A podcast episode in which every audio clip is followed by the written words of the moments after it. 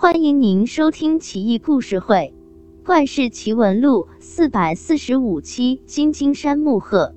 西汉长沙王吴瑞在位时，黔州乾化县金金山，相传是张丽英飞升成仙之地。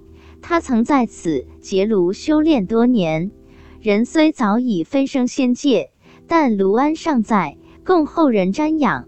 金金山有座巨石。高达数百尺，平滑陡直，高不可攀。岩石上有两只木鹤，惟妙惟肖，振翅欲飞。木鹤的嘴随着太阳的方向转动，比向日葵都精准。木鹤背上骑着两个仙女，也是木刻的，清丽脱俗，栩栩如生。一条铁锁链从岩石顶悬挂而下，要想上去参观木鹤仙女。必须拉着铁锁链牵引而上才行。由于道路太不好走，所以一直没人敢登顶游玩。五代后梁太祖时，黔州被改称百胜军。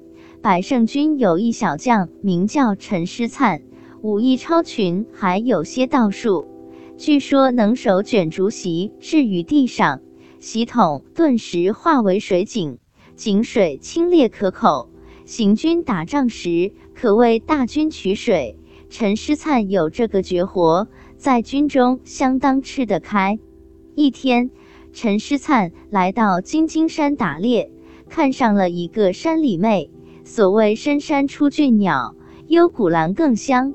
陈师灿动了心，非娶此女不可。但那位山里姑娘秉性耿直，拒绝一切潜规则。对陈师灿说道：“当官也没啥了不起的，你说娶我就得嫁吗？除非你有真本事，一箭射中山顶木鹤。”陈师灿笑道：“我当什么条件呢？小事一桩嘛。”陈师灿搭弓引箭，一发而中。那姑娘二话不说，当即答应婚事。不料陈师灿回家就病倒了。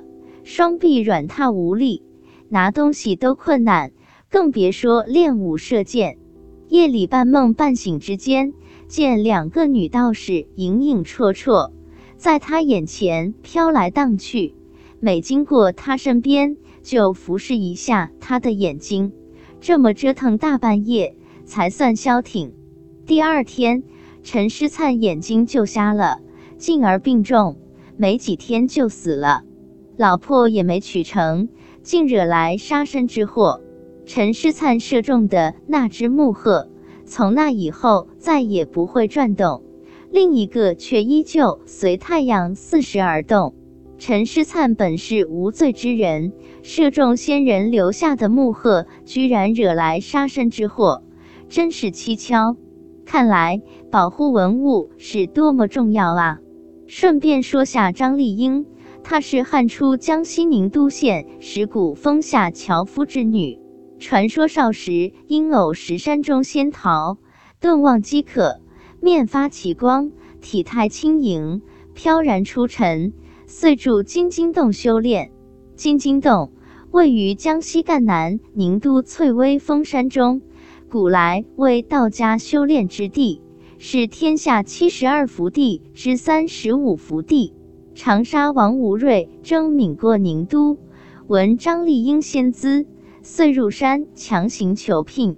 张丽英回话说：“这翠微峰岩石中能通神仙洞天，你要是凿开一条路，我就听你的。”于是长沙王发兵凿山，洞穿如瓮，果见张丽英披发仰卧洞天石鼓峰下，众人疑其已死。不料紫云涌起，张丽英白日飞升。据载，张丽英时年十五岁。